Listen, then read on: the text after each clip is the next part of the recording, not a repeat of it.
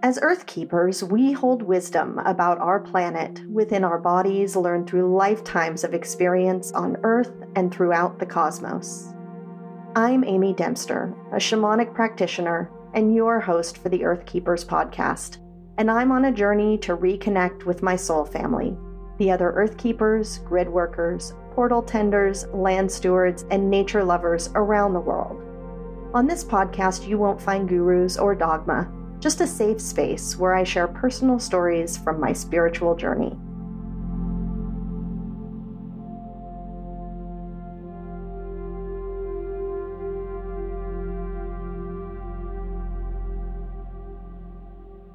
Hello, and welcome back to the Earth Keepers podcast.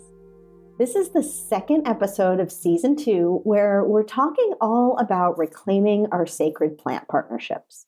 So, if you're just starting with this episode, be sure and go listen to the others after this one. You don't have to listen to the episodes in order. However, you'll find as the season continues that each one builds on the last. So, here at the beginning of the season, we're focusing more on what's happened in the past to bring us to this place in our collective consciousness where we no longer have deep personal relationships with the plants in our environment. We talked last week about how plants weren't just important as food and medicine and shelter to our ancient ancestors, but they were a key part of the entire religious experience in people's lives.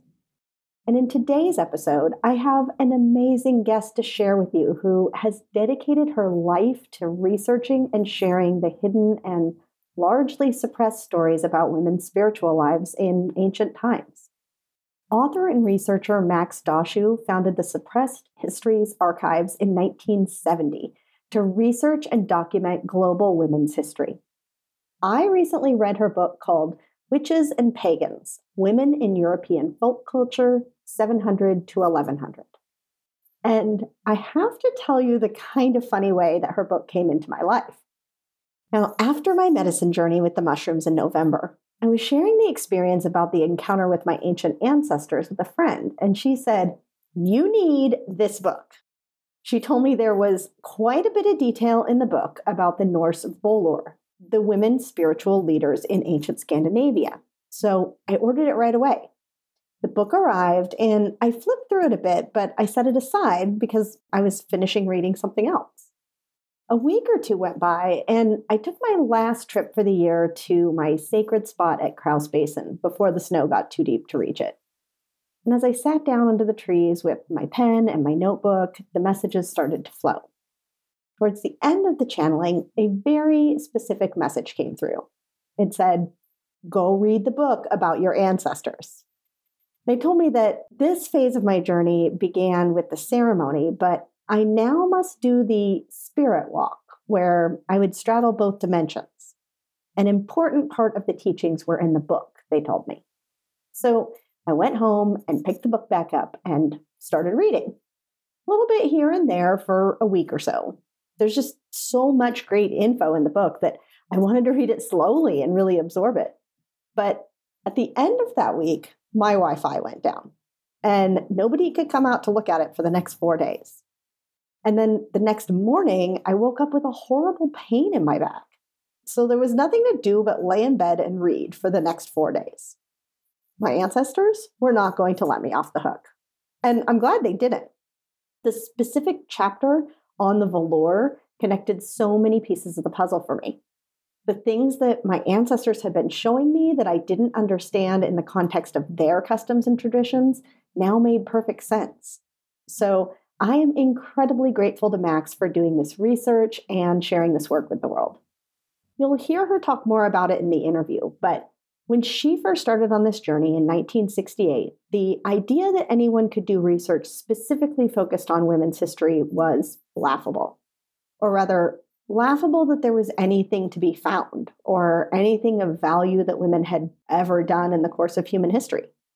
But since then, she's built a collection of 15,000 slides, 30,000 digital images, and has created 150 slideshows on female cultural heritages across time in order to show the world, and especially women, how vast and important to humanity our impact has truly been. Her work highlights the indigenous women around the world who have been passed over by the collective patriarchal histories and highlights female spheres of power in many different societies. Max is internationally known for her expertise on ancient female iconography in world archaeology, including medicine women, female shamans, witches, and witch hunts. She's working on a 15 volume series on the secret history of witches, including the book that I read. And I will, of course, link to her work in the show notes so that you can interact with her extensive body of work. Now, before we jump into this discussion with Max, let me just share that if you're feeling called into an even deeper relationship with our allies here on planet Earth, I would love to have you join me in the Earth Tenders Academy. Reclaiming our ancestral connection with this planet and the spirits of the land and learning to speak their language can bring such a richness to our day to day experience here on Earth.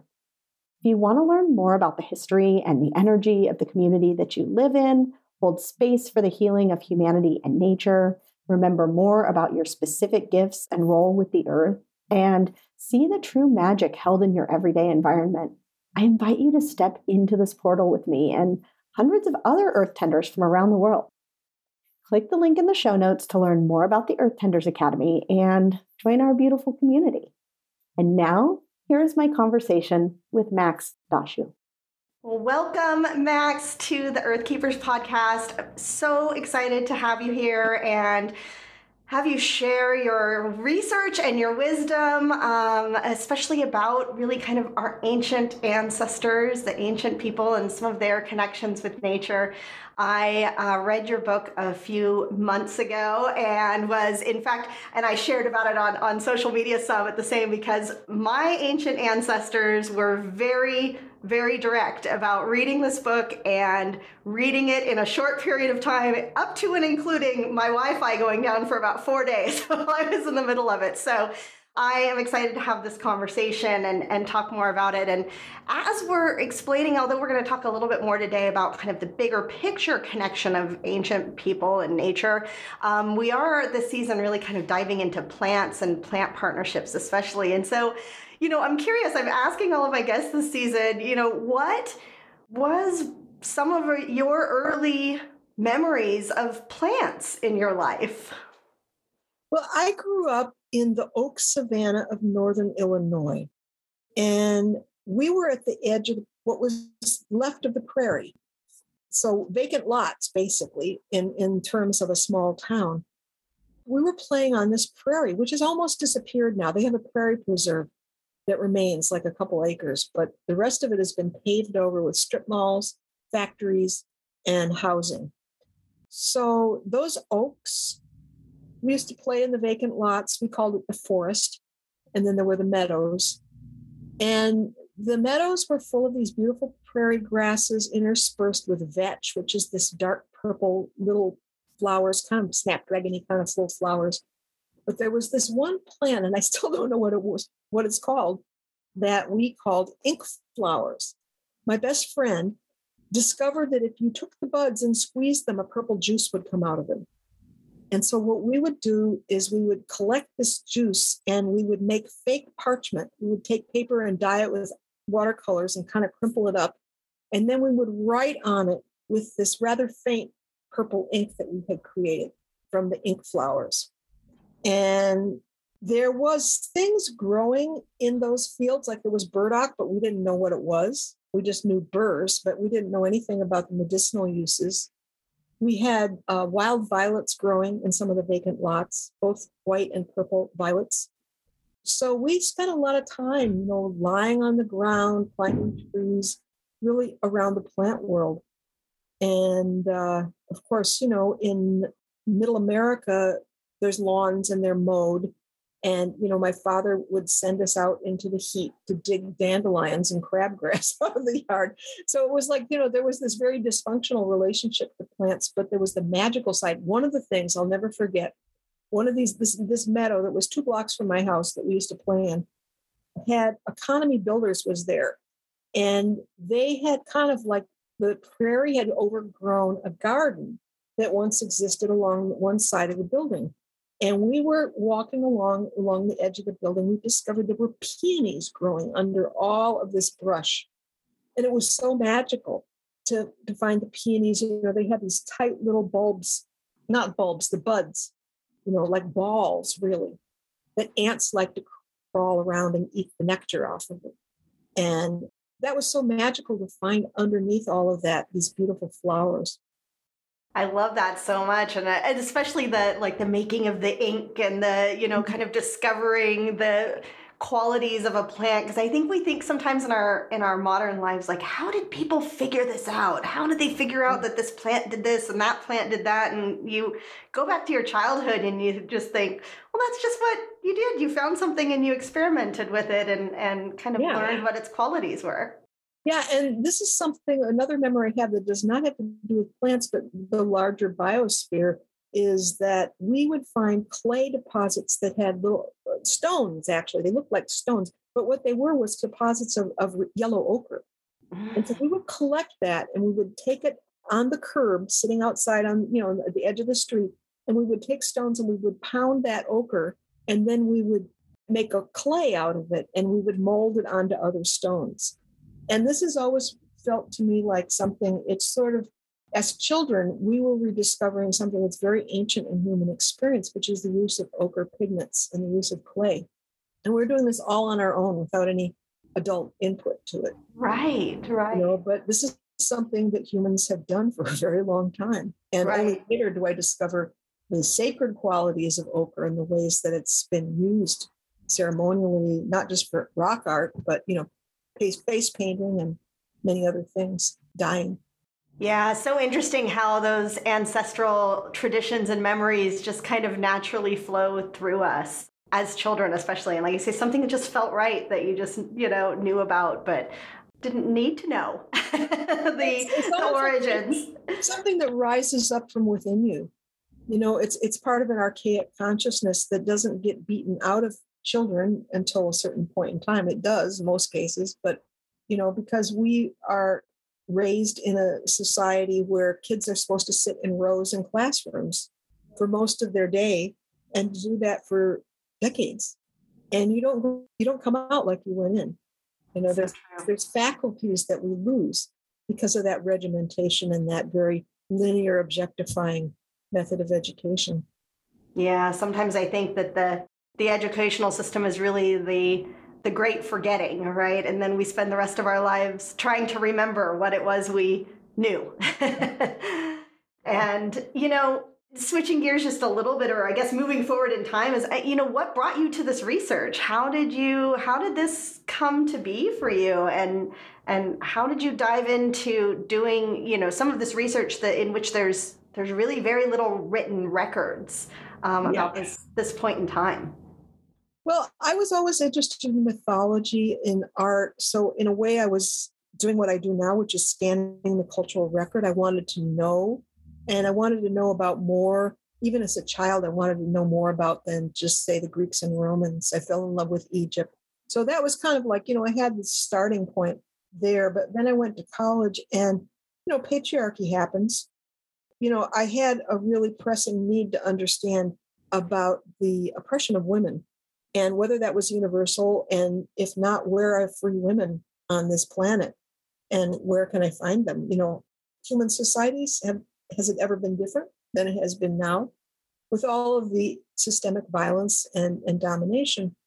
So i set out to research that and you know it, there were twists and turns to it. I had an anthropology professor who said mentioned matrilineal societies, but only in order to say that it doesn't matter. All male, all societies are male dominated, mm-hmm. and you know have been since the beginning of time. And that was really the party line in a lot of circles. It remains so. But I just perked up my ears at the concept of matrilineal, that idea that in some way structurally things would be centered around women instead of around men.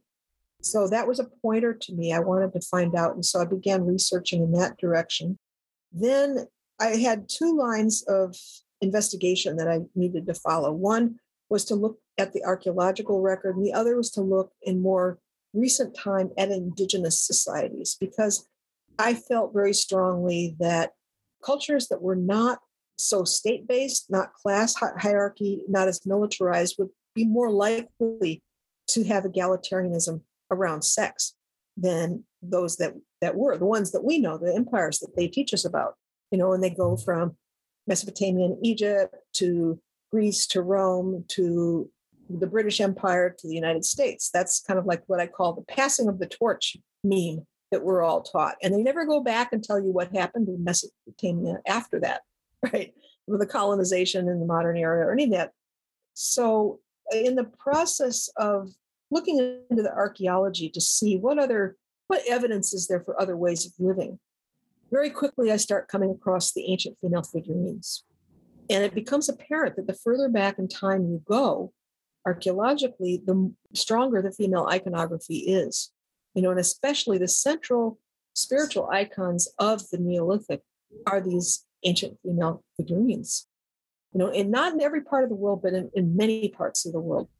And that they gradually disappear through the process of the history of patriarchy, they gradually get driven out. And of course, we have Christianization or Islamicization, these different dynamics that happen where they are basically adjudged to be superstitious, if not evil, if not diabolical. So that sent me in a direction where I really wanted to look at non literate evidence. You know, when you look at the written record, it is scribes employed by rulers or priestly hierarchies. And there are certain interests that are encoded into their worldview, things they don't write about at all. I mean, what's happening to enslaved women in these societies? Nobody wants to say. You know, uh, you can't find out what the common woman is up to in her spiritual practices or in her daily life or what kinds of constraints she's subjected to by the society. So I felt like it was necessary to broaden the idea of historical evidence to look at other forms of human records, such as rock art, uh, ceramic paintings, clay figurines, wooden sculptures, stone sculptures, just about anything. You know, even just looking at the history of weaving, the history of basket making, the symbols that are used in those, and what, what kind of connections do they have to the society's philosophy? You know, it's a reflection of its relationship with the biosphere. So, this again, plants and animals come through, images of deities, even the economics of the ways they're used and who's making them. So, that's been a lot of my approach. And I think a lot of the assignment for us is to decenter the interpretations that are based on assumptions of domination or systems of domination and to look more, see if we can locate the oral traditions of the common people what they have to say, as well as the material records they leave and what can be found in that. So it's very multi layered. We're looking at so many different areas. It's not just history, it's archaeology, it's orature. You know, literature, right, is the written, but orature is the oral knowledge and, and the record of the past that's passed on, especially in indigenous societies, that can be quite accurate, that tell us things.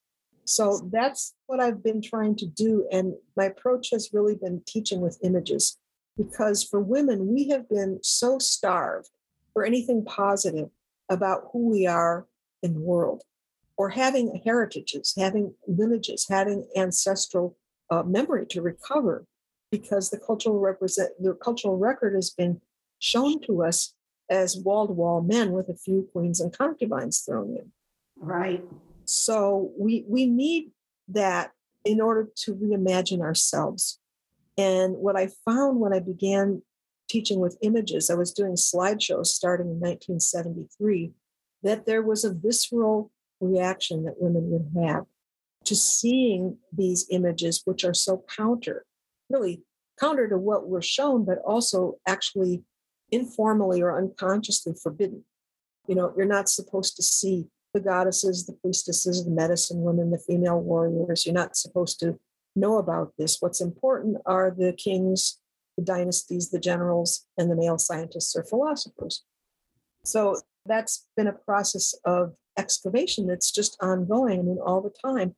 I didn't say, oh, I'm going to start an archive, but I did know that in order in order to make visible a women-centered history, that I was going to have to document it extensively because the demand for evidence was going to be there in every instance, that there would be a challenge anytime you wanted to say, well, you know, matriarchy, or anytime you wanted to talk about priestesses, then there were going to be voices saying, oh, that, that never existed. That's a utopian fantasy, you know, and you would have to provide documentation and say, well, actually, look, there's this, this, this, and this, and nobody ever talks about that. Why is that?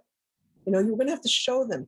And so showing showing women or showing anyone the fact that the, there's much more in the world than we've ever been shown or taught about, it changes the way we look at everything. It gives possibilities. It opens up roads and forms of awareness to us that we just have been systematically denied. And I would have every time I would do a slideshow, there would always be the same questions. Why do we not know about any of this? And just the rage also, you know, the fact that we have been denied that knowledge. And there are many different ways that that can happen because I'm talking about how this affects women, but of course, women too. Divide and conquer is the nature of patriarchy, and women appear in many ethnic forms and with many histories. So then you also have the ways that women in the African diaspora have been portrayed, indigenous women, you know, Native North American women. The omissions and the lies and the distortions and all of these ways that the knowledge is hidden from us and so very much needed. So, something I'm seeing all around increasingly, especially since in the last 15 years, I would say, is a consciousness among women of many backgrounds, desire for ancestral recovery, to know as authentically as we possibly can, because there's no doubt that a great deal of this was destroyed. But as much as we can recover it, and this is where my book comes in, what was the culture like? What were the teachings, the philosophies, the symbols? Who were the deities? What were the ceremonies like? Their methods of healing? How did they relate to the land? How did they relate to each other? What about ecstatic traditions? You know, attaining states of consciousness that are much deeper than our normal alpha brainwave linear consciousness that we're having to operate in most of the time. And so that is something that in witches and pagans I tried to do for Europe to have to recover what could be found. And at the very beginning, I thought, oh, you know, they just destroyed everything. You know, in the early 70s, I'm researching, and it was really hard to find things. There was no internet. And if you looked up women in the card catalog, you would find wives, mothers, makeup, fashion, housework. You know, you'd find these things they didn't have listed. There was just literally no categories for priestess or seeress or you know the vast economic and technological contributions that women have made. They were simply not visible except as housework you know so that they were defined in a form that didn't accord them any recognition for like the biochemical technologies that women devised for preserving food and the making of know, drying and salting and pickling and the uh, smoking or the use of leavening or the creation of beer and yogurt and butter, you know, all of these things, even agriculture itself, that was not made visible. And we are left with this sort of imperial colonial patriarchal assumption that men are the builders, men are the planters, men do these things. And, you know, like the Shah of Iran told Oriana Fallaci in an interview, you've done nothing nothing. You've contributed nothing, talking to women, right? That's sort of been the implicit. I mean, this has changed to some degree. We're not all the way out of it yet. But, you know, in the university in, in 1968, 69, when I, I bailed out of there, that was the party line is there's there's nothing to see there. And it was literally a joke to talk about women's history. Ha, ha, where are you to find that? There isn't any. So it's something we have to like turn up. We have to like turn over the soil and see what's under under the surface. Yeah, and I think you know you're so right about people, I, women knowing now, right? Like it's like we can feel it in our bones. We are maybe having these experiences of you know ancestors coming to us, and that, you know ways in which we. Uh, would have had this knowledge. There's bits and pieces maybe dropping through, but it really does feel like there is this time and and you know you're right. I can't, I can't even imagine the the mountain of work it was to go back and and compile because you really did follow and piece pull these pieces together because some of it as you point out is in language and how language was changed and how meanings around words were changed. And you know some of it was connecting that then to the archaeological pieces or to the things that were written down but were written down by perhaps the church or you by know. biased sources yeah. Exactly exactly. And so trying to put all these pieces together uh, you know was clearly a, a labor of love over the years. Yes and, but, of, and of obsession. Yeah. I really wanted to know and there's no way i mean you have to read a lot even to extract a paragraph sometimes out of that what came into the book you know, I had to read many books right. to just get that one paragraph because sometimes they would just give you a little part of it. And then later on, sometimes 20 years later, I would find a whole other thing behind that from the same source, but they simply chose not to quote the parts that were relevant to us. It was of no interest to them. Right. And so right. sometimes you have this progressive unfolding and you realize there's a whole other thing behind it that, you know, what looked like a little interesting shred turns out to be an entire topic. Right. And this was really true with the Norse material because initially the book did not have a lot about Scandinavian. I had material on the Norns and, and some other things. I had I had some information even about the Völur, the, the staff women, as that would translate to in English, the female shamans, essentially, trans priestesses. But in actually in the last year of writing the book, important pieces unfolded themselves it was it was very much a serendipity the way that this information came across at the last possible moment that I began to get connected with archaeological finds. I had found one or two examples of a sage staff, of the ceremonial staff that these priestesses used. And I found out that there was a lot of female burials, that they found actually 38 examples, all of them women except one, with this staff buried with them. And I didn't realize until very late in the game that they were in the form of distaffs.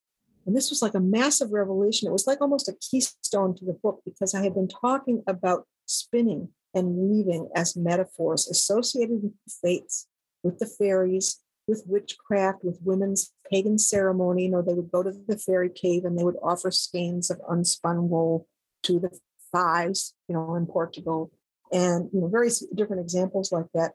And then now I'm finding that I knew that the, the Völur had a staff, a ceremonial staff, but I didn't know that the form it most often took was in the shape of a spinner's wand.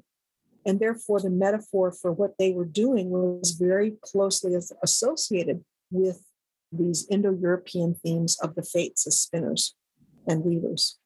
And that really just was just like a whole other dimension and, and it was fascinating actually to see the saved stabs. The most of them that have survived are iron because wood has disintegrated, except in a few cases. They found oh some examples in bogs where the tannic acid preserved the wood.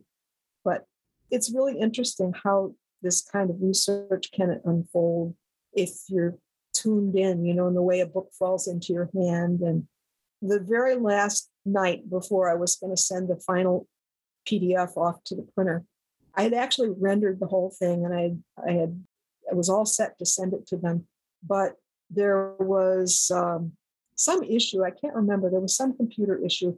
And while I was waiting for, I guess I was waiting for the PDF to render, and I picked up a book I had found in a free box in Berkeley, and it was on medieval European art. And I'm just flipping through it, waiting for the rendering to go. And my eyes fall upon an ivory carving that's from a gospel cover. This happened a lot, like around the eighth, ninth century. They would still have pagan symbols in the little ivory gospel covers, right, of the Christian book, right? in the margins, and they had a color picture of an image that I already had in the book, but the image I had was such a poor quality image that I had pulled off from that. And it's just sometimes very hard to get access to these. I mean, I didn't even know where it was from, right? But I found it in full color. And so, hold the press, I had to stop, scan the image, do all my little Photoshop tricks, render it into a drawing, and plunk it into the uh, into the book manuscript. and then re-render the whole thing. And it was just literally the last possible moment. This piece, which would have been a very bad drawing, became this very detailed and rich image that just it, it blew me away. I was I was so stoked to find that. You know, it just felt like ancestors were watching over my shoulder and saying, "No, no, wait, you're not done yet. You must have this." And I hadn't wanted to make sure you had it. yeah, and I hadn't looked at that book. I had a stack of books I got for free, and I didn't have time to look at them. And so, okay, like while this rendering, let's just look at this. It was like three in the morning, you know. and there I am till dawn doing all this. What I just told you. So things came together really amazingly. Yeah, and this chapter on the the Scandinavian uh, seers and um, you know kind of the the the way that they did their work was really that was that was what my ancestors wanted me to read quite specifically and i have been working with um, scandinavian ancient ancestors in journey and ceremony for a handful of years now but i had in the weeks before uh, your your book so magically came to me uh, I had had a, a, series of different things that had happened, including a specific medicine ceremony. But I had had a vision of a staff that then came to me. I had somebody gift me a drum that they made. I met a wolf in person in a kind of funny situation. You know, all these things had kind of happened in my waking life. And then I had this journey where all of these tools were being given back to me in a way where they were showing me, you know, these are these mm-hmm. these are our tools, and uh, and of course I hadn't read the book. I didn't know any of this uh, any of this history, and then I went through this process that during the process I I understood as a very shamanic experience of uh, you know the dismemberment, and in in the case of my experience, really just kind of burning me down and throwing my pile of bones on the fire. Mm-hmm. And so, you know, I understood it as well, this was a dismemberment, you know, ego dissolution, you know, all of these types of things. And then I read the book, and really, I mean, there was actual archaeological references that this was how some of these burials were done. And uh, you know and certainly this this piling of the bones and these you know big big fires. And it just it connected so many dots for me of understanding that they wanted me to understand the bigger picture. It wasn't just you know kind of having this experience in this life but really understanding the lineage and what's available for us which was really so powerful for me. And, and you know many many other things for those of you who have uh, you know european uh, ancestor descent i think would would find plenty of tidbits uh, of, of information in there. But if you could give us a little bit of a context because your book specifically focuses on the years of i think it's 700 to 1100 yeah you know what was happening in the European landscape in, yeah, right. that period of time? Like who who was conquering and what, what was happening? Right, right. Yeah, this is a period that you know you had the fall of the Roman Empire, and then you have what they call the barbarian invasion. So there's a lot of Germanic migrations across Europe, including people coming out of Sweden into Eastern Europe, and you know the Goths, for example, originate in Sweden, but they they wind up in Ukraine all the way over to Spain right? So there's there's this period in the 400s, 500s where that's going on, and uh, you know the Franks coming into Gaul. There's a lot of conquest going on in that period, and it gradually settles down into feudalism. So you've got lords over the land. The common people are driven gradually into serfdom. And what's interesting about that period is that one time there was something that in English we would call the folkmoot, which is the folk council. And that gradually is done away with. It becomes much more of a hierarchical system. And there are ethnic layers to this also because the Gauls are being dominated by the Franks, and you know you could uh, various other other forms like that. But what happens is there is an alliance in this contending between many warlords. Kings, you know, really start out as military leaders, right? And then royal lineages grow out of that, whoever comes to the top of the heap. So there were a lot smaller divisions. There was no France, there was no Germany, there was no Italy, right? There's much smaller units of, of lordship over populations that are pretty diverse. There are examples like in what Aquitaine in the southwest of France. that region still up until about 700 was still speaking a Basque language, you know, and these are things a lot of people don't know. I mean, Ireland and Scotland and Wales are still speaking their languages. You know, you don't have the the, the national domination languages established yet. So it's much more diverse. Culture is much more local. But here's what happens is there's an alliance of church and state that grows up. And the church props up whoever are the dominant warlords in return for aid in the process of Christianization. Because, you know, in 700, there's a Christian veneer over some countries, not yet Germany, not yet Eastern Europe, but, you know, they're just beginning to Christianize England. But there's really just the whole cultural context is a sea of heathen culture. The holidays, the place names, you know, calendar, the festivals, you know, names that they give to the pond or the rock, whatever it is locally. And there's still all of this goddess tradition that's very much there. And so the church is going to war against this. And it's a process. They have to allow it at the beginning because there's just no way they can stamp it out. It took centuries. But this alliance of the secular power and the ecclesiastical power, both of which were feudal lords, you know, the church in the Middle Ages was the largest landholder in all of Europe. And they put in a policy which in Latin, eius baptizatio cuius regio, he who baptizes to him the rule. So that conversion was a driving engine that justified invasion and enslavement.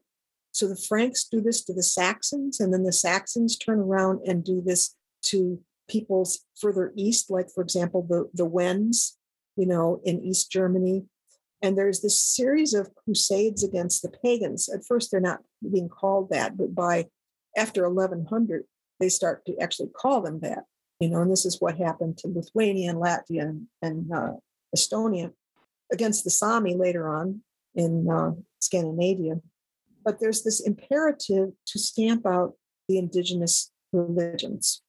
When I say indigenous, I have to qualify that because these are already Indo European dominated cultural worlds. There are still traces, like you know, the bits of Basque around the Pyrenees and in southern France, and of course the Sami in the north, are gradually, gradually driven back and back further and further north.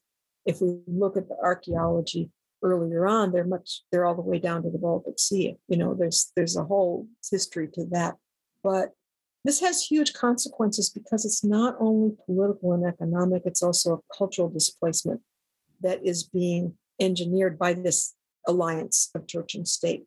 And of course, the consequences for women are also very severe because institutionalization of uh, canon law was bad for women. Women lose their sphere as priestess and wise woman and healer over time, gradually, not all at once. And, you know, because the Catholic Church bans women in the priesthood. And this was hard going in some places. In Sicily and Bretagne, especially as late as 600, you still see those people trying to have female priests. And Pope Gregory is like, no, no, you can't do this. And, you know, so these are all processes, but this is something that's really important. I'm not saying that these pagan cultures were matriarchal, except maybe the Basques, but the um, at least some elements of Basque culture. It's more just that they still had female spheres of power. They were not as patriarchal as the Christian states that were backed by the church tried to make them be you know, and this is where you come up with the witch hunts. This is the end product of this culture war that had gone on, you know, for quite a long time. I don't know if you had other questions about that. Uh, serfdom, slavery, something that people don't realize that slavery was quite widespread in Europe after the fall of Rome. We all know the Roman Empire had slavery, but you have the word Slav, slave, Slav.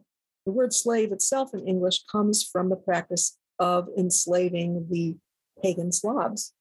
And it's interesting because both Christian states and Muslim states both had a policy of it's fine to enslave the unbelievers and to conquer them and make war upon them. So that that's where that word actually comes from. And slavery goes lasts for quite a long time in medieval Europe. That's not a very well known fact. But you know, our real interest is is that drilling back down and saying, okay, what is in the folk culture? How do we find that? Some of that information can be found in areas that initially I wouldn't have looked at. But you know, the history of weaving, for example, if you go really into detail, you see all kinds of woman-centered practices of goddess traditions, you know, the fates, various forms, cultural forms that are really, really interesting. They just simply don't appear in standard histories. You have to look really in a more specialized way to turn up that juicy stuff. Yeah, and you know, it's so interesting because I think even uh, so many of those traditions got watered down, right? That like mm-hmm. weaving would have been the skill that that women had, but to understand that it had a lot of, you know, for lack of a better term, magical qualities imbued in it, and that uh, whether it was, you know, laying the thread over a stone that had certain healing abilities and then, you know, weaving that into a cloth that you would have put on somebody while they were sick, you know, and just thinking about how ingrained and how connected the people were with their environment and really, and, and you alluded to it earlier, you know, how much time and how difficult it was for the church to separate people from those traditions and how, and really how easily they would have been to continue, you know, from home to home to home without maybe anybody knowing. But I did find it really interesting how many of the things that the church really in, was making an effort to ban that could have really just been construed over time as women doing anything outside, you know, with nature, yeah. with yeah. what, like just being outside, yeah. um, you know, could have easily, as the years went by, been construed as, you know, witchcraft and um, how dangerous that would have been to have been accused of something like that. And so that over the centuries, it really I can see how easily people would have just at some point said, it's not worth it. You know, we, we can't continue these things. But, you know, can you talk a little bit about some of these things like the sacred wells and um, the sacred trees and, you know, some of, some of these traditions that were really rooted in nature and that um, sure. the church was so intent to separate people from? Yeah, it's interesting because, you know, what you were saying about the connection to nature and being outdoors as, as a forbidden, for, especially for women. In the witch trials, they actually, there were actual trials where the man would be testifying against the woman and saying, well, they were, they were out there in the woods. What could they have been doing out there? There could be no legitimate purpose for it. But that has as a background, you have both canon law that's pounded out by bishops' councils. We're talking about the 500, 600, 700, 800, 900s, you know, that, that really end of the Middle Ages and there's a huge amount of the resolutions that they passed as canon law that forbade going to springs, bringing lights to springs, making offerings at stones, going into the forest. And, and sometimes the diviners were, quote unquote, hiding in the forest, like they would not be in the village, but people would know to go to a certain place, and that would be where they could consult somebody who might do things like binding herbs onto their arms you know so that healing was not only a pharmacological operation where you're giving medicines internally or externally as poultices or whatever but also the magical use of herbs the ceremonial use really of herbs that having you know binding herbs i have a, a picture from england of a witch binding herbs onto a woman's arm so there's not really any medical strictly medical purpose that you can see that with, but it's more of an energetic thing. That this is part of a ceremony that speaks to the body mind, not just to the medical body, but to a consciousness in the body. You know, and this is like animacy, what Robin Wall Kimmerer calls animacy, this idea yeah. that everything is vital and infused with consciousness, and that these forms of consciousness and energies can interact in certain ways. So, one of the canon law compendiums. In addition to the actual written law, they had a strategy for depaganizing the countryside. And it was called penitential books, or sometimes you'll see them called confessional manuals. And there were a lot of these written between 500 and about 1100. And it was a guide to the priest. This is what people are likely to believe, and this is what you better watch out for and see if you can stamp out. And so some of those canon law rules that I was describing make their way into that, but they're they become really useful for us as a way to trace back what were people believing and doing. Right. And so one of the other discoveries in writing my book, and this also came toward the end, is I found a Latin penitential written in France in the 800s by a guy named Halitgar of Cambrai. And it has a line in it that is pretty much congruent with what the canon lawyers and the scoldings of the bishop, you know, they're preaching sermons to people and saying, don't do this. This is wrong. This is devil worship. This is bad. So he says, so men are so blind that they bring their offerings to earth fast stone and to trees and to well springs. And then the whole, goes off into a whole denunciation about how stupid this is and, you know, believing that these objects could do anything, you know, to help people. They're dead. They're objects. They're just trees. They're just stones. They have no, no vital force behind them. So a couple hundred years after he wrote this, this Anglo-Saxon translator renders this into Old English. He reproduces the same line, but he adds a clause in it. Swa wiccan tacheth. Ask the witches teach. And so what he's saying is that the practice of bringing reverence to earth, to stones sunk into the ground, whether they're megaliths or whether they're part of the natural landscape, and making offerings to trees and to fountains, is the spiritual practice that the witches were teaching. It's telling us that the witches were seen as spiritual teachers. And it's saying the teachings that they bring have to do with reverence for earth. So that's a rather unusual admission because most of the time, you know, the devil teaches them these things and they believe these superstitions and how wrong that is and it offends the living God, blah, blah, blah. You know, so there's a few places where they allow a bit of the truth to break through the doctrinal boilerplate. Right. and it's always great when you find those.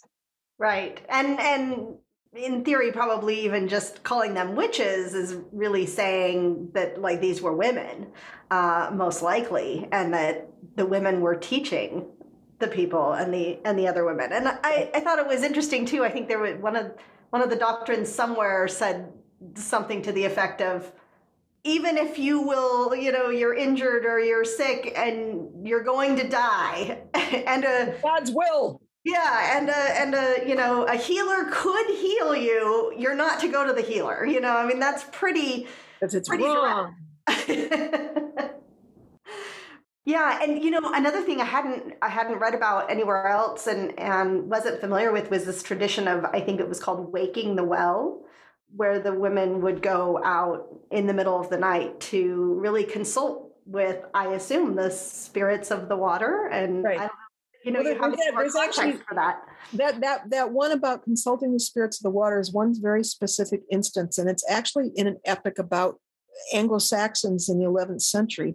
But the guy is visiting the house, and he notices the women go out at night and they go down to the water, and they begin making a ceremony and they ask questions and they listen for answers from the spirit of the well.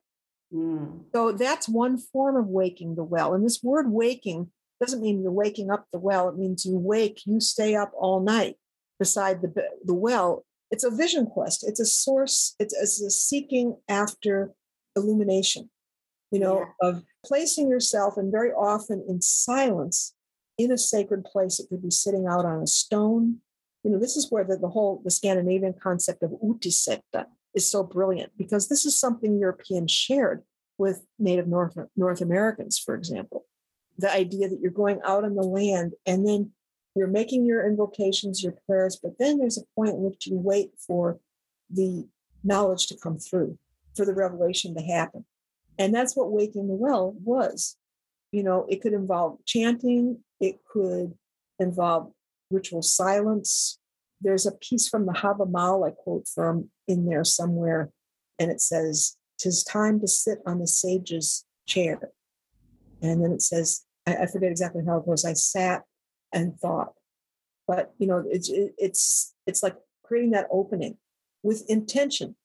You know, right. You go there, and, and you have to. There's got to be some ceremonial way of setting the intention, and then you have to wait the revelation to come through. There's a piece that I want to mention because I know you're interested in the plants. which is some of the very interesting Anglo Saxon witch names. One of them is Libestre. And so, like, you know, we have the word Webster. This STRE ending in Anglo Saxon is a feminine ending for starters. But what's at the front of that word is this word lib, L Y B, and it's related to the word for life. And we have forms of this word in German, Norwegian, Icelandic, English, and they all take slightly different forms. So in Norwegian, for example, lifja is especially applied to herbs and especially magical use of herbs, even sometimes incantations over herbs. But it's very interesting because you could actually translate Old English libestre as medicine woman, because this word lib is also used for amulet, it's used for herbs, it's used for medicine, and it's used for life. So that's a really important key concept. And then there's another one, which is called Wirtgestra. So wirt, like you'll sometimes see this word motherwort, wort meaning herb. And so in Old English, they spell it often W Y R T, but it means plant. So that's part of the word. And the other part is gerstra.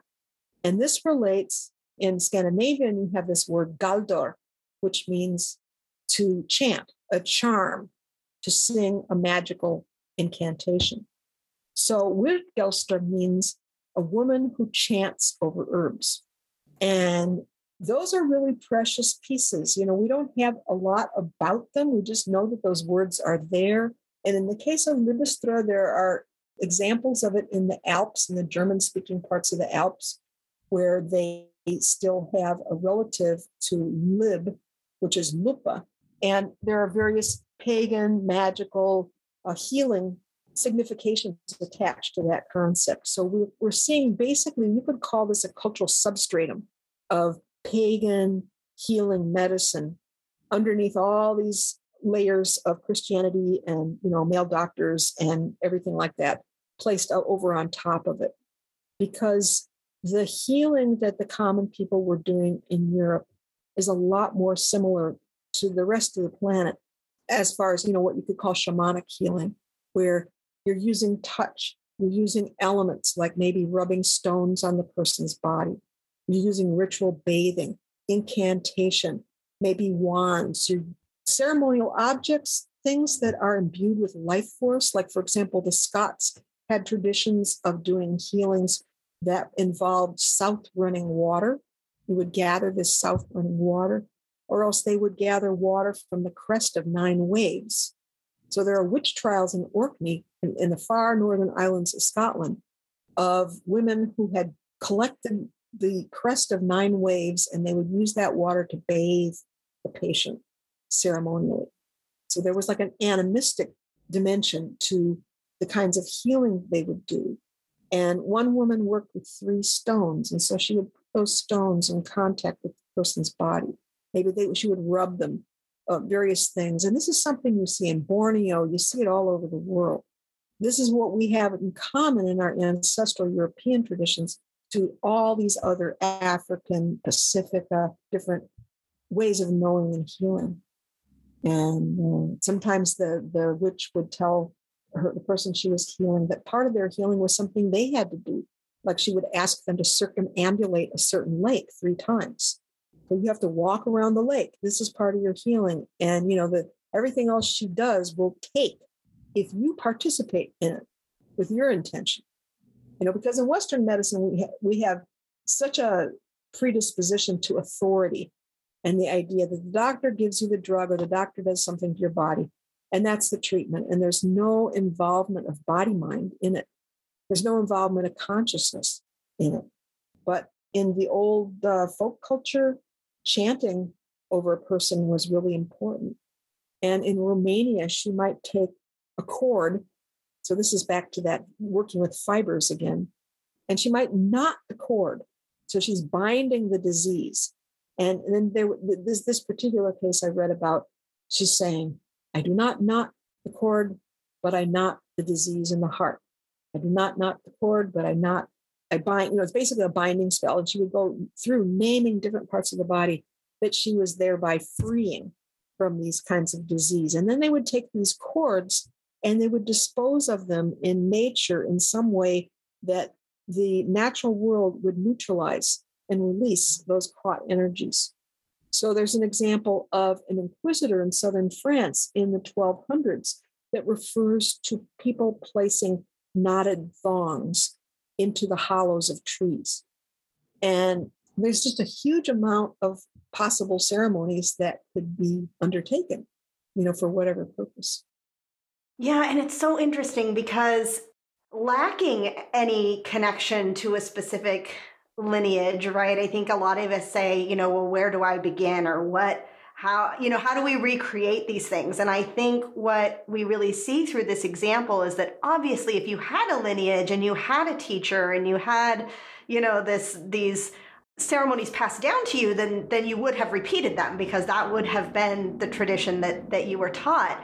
But that when you look at it even though there's similarities maybe kind of across continents and around the world they all had their special spin or their unique twist sure. or their whatever and I, and it goes back uh, really to what you're saying about the intention and the intention of the healer and the intention of the person being healed and the intention of the ceremony and and then working with these natural elements and ultimately just being creative in thinking through right can we put the disease in the knot and then dispose of the knot you know and i think these are things that certainly i share regularly on this podcast and with you know students in my program as well is like how can you think of to do this work and then just do it that way? It will work. And i think that shows like the magic and the possibility that's held in our intentions of you know what what does this represent? How do you do this? Um, how can we accomplish something that that we want to accomplish? And you see that in these indigenous societies and and in these different healing traditions um,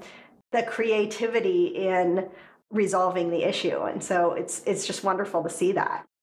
Yeah and, and there's there's an issue because you know we who live in cultural exile maybe for many many many generations we are looking for an authentic place to stand you know and this is something you realize the loss very greatly when you see people who have an entire body of tradition that was transmitted to them. And we can't fool ourselves colonialism has cut into that for many people yes. uh, you know of native heritage in that way as well. But it's this idea of you know a body of songs a body of stories of knowledge about plants about midwifery healing whatever it may be. And so what we're basically about now those of us who have been on this path is how to reweave the ripped web of culture. You know, we have to recreate it.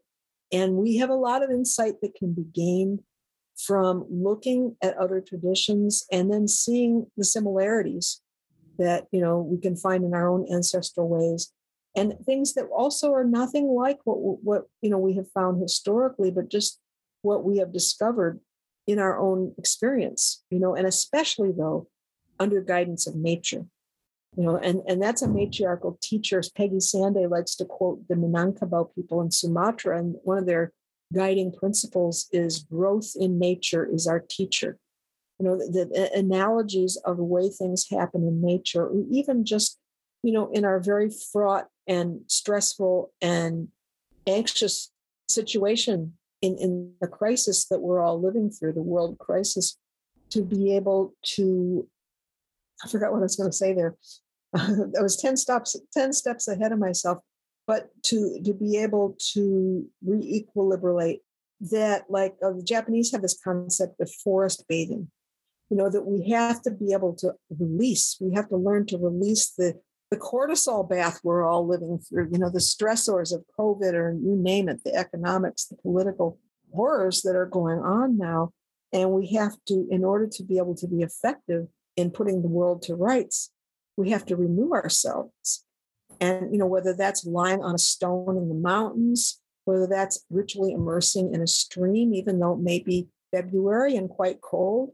You know, I've done this in, in the mountains. It's like, you know, it makes your bones ache. You don't stay in long. It's just like that one shot and you're out, you know? But, but it is rejuvenating.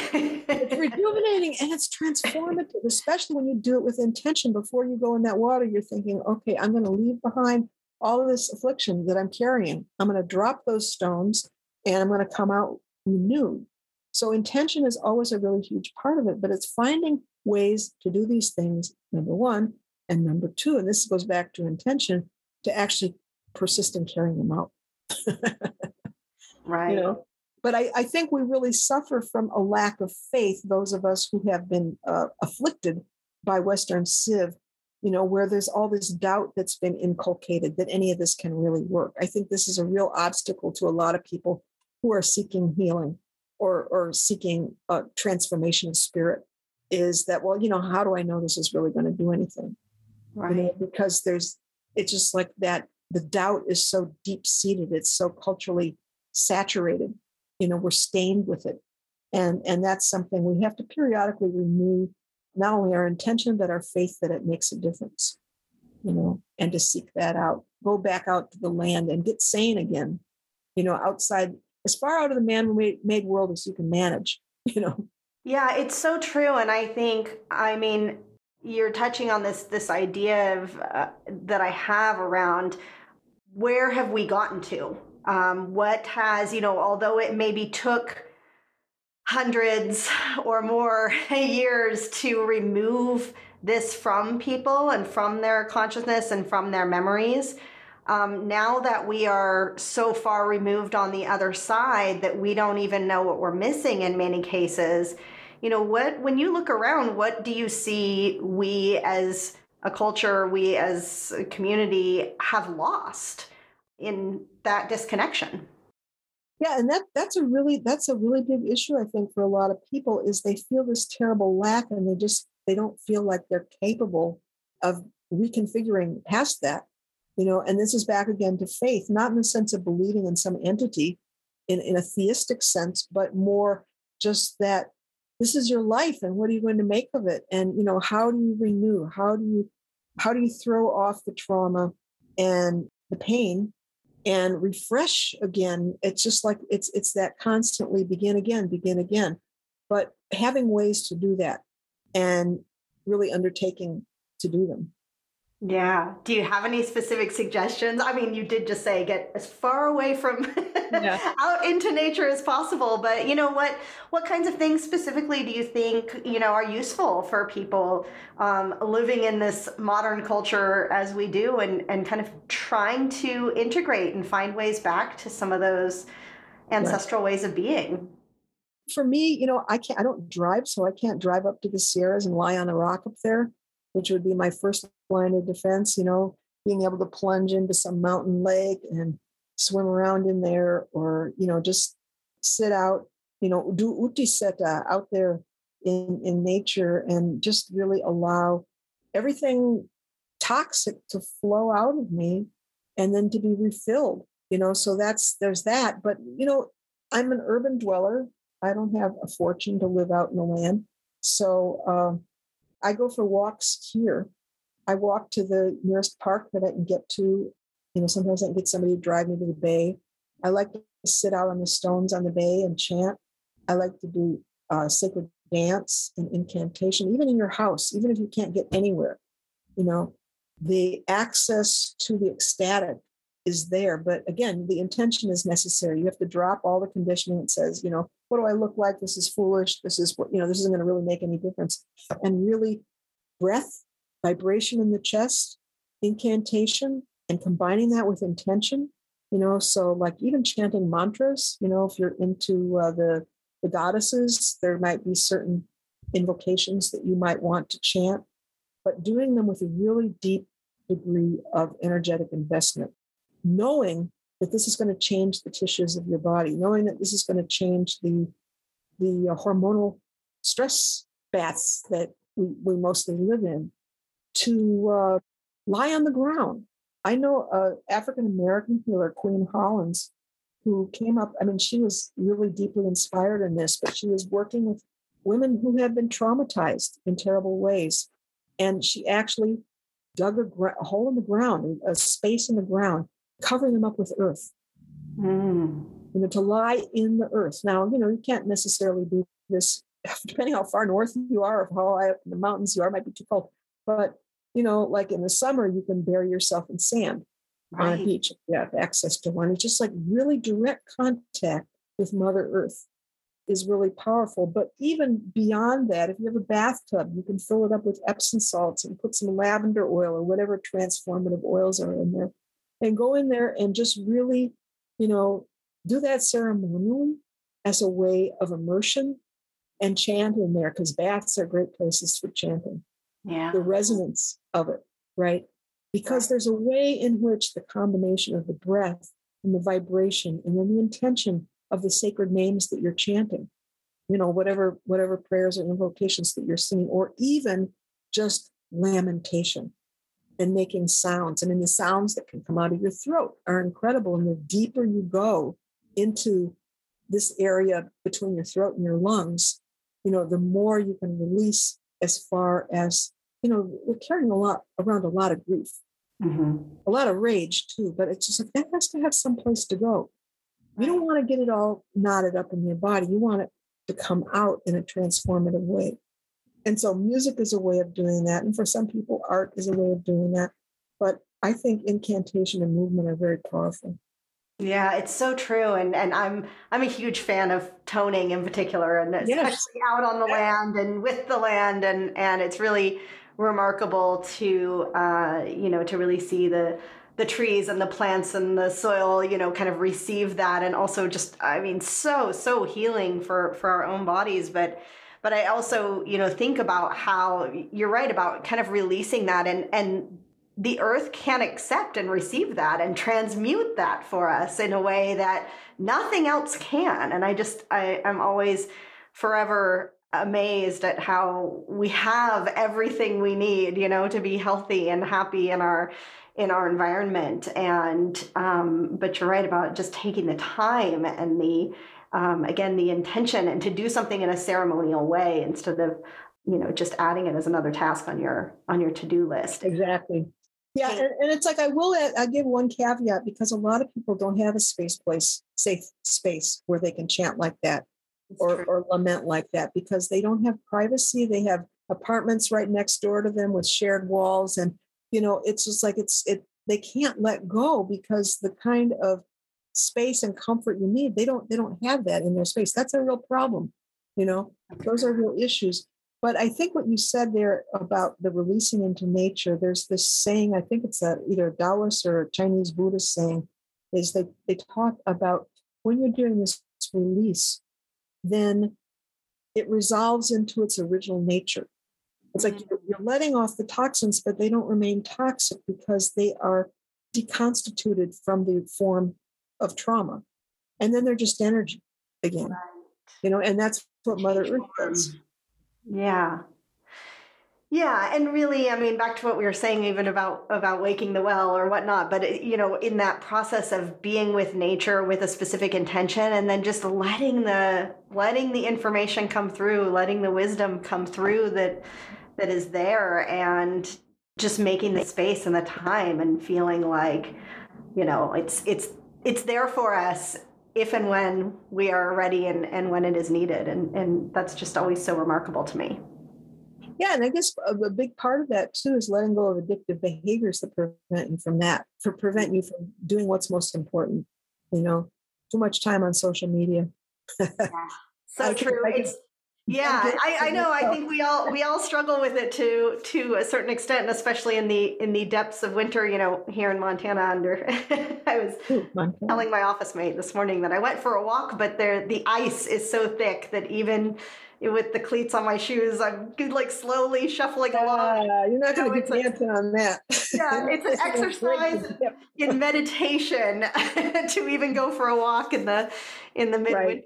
months but yeah, yeah, such so so good for us to at least get out and get some get some fresh air in in this time of year and and even so the the wisdom is there and and will flow in. So well, thank you. Thank you so much for your time and your knowledge and your wisdom and, and sharing this with us.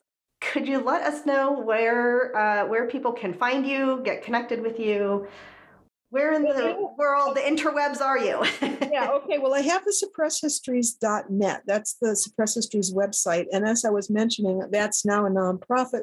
So, uh, I mean, I'm still the contact for it. So I guess that's one way you can reach me. But um, I have also another really, I'm on Facebook a lot. So there's the Suppressed Histories Archives page on there. You can reach me through that. And I have another site, sourcememory.net, that is really going to be my more of my uh, for profit. I'm doing webcasts uh, on different subjects, live visual webcasts, and so that that's what that site is for. My blog and my podcast and different things. And then there's my publishing site, veleda.net, and that's where my book and posters and DVDs live.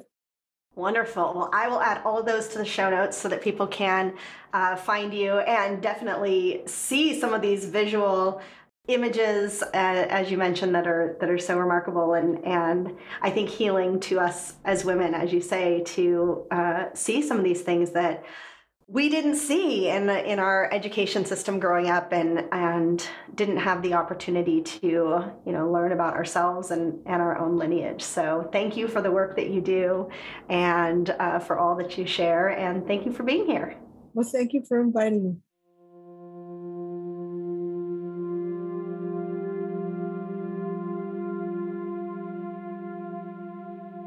Thank you, thank you from the bottom of my heart for listening to the Earth Keepers podcast. I'm so honored to share this journey with you. I would love it if you join me and other Earth Keepers from around the world in the Following Hawks Earth Keepers community on Facebook. To find the show notes, additional resources, or learn more about working with me, go to earthkeeperspodcast.com. Until next time, I'll see you in the multiverse.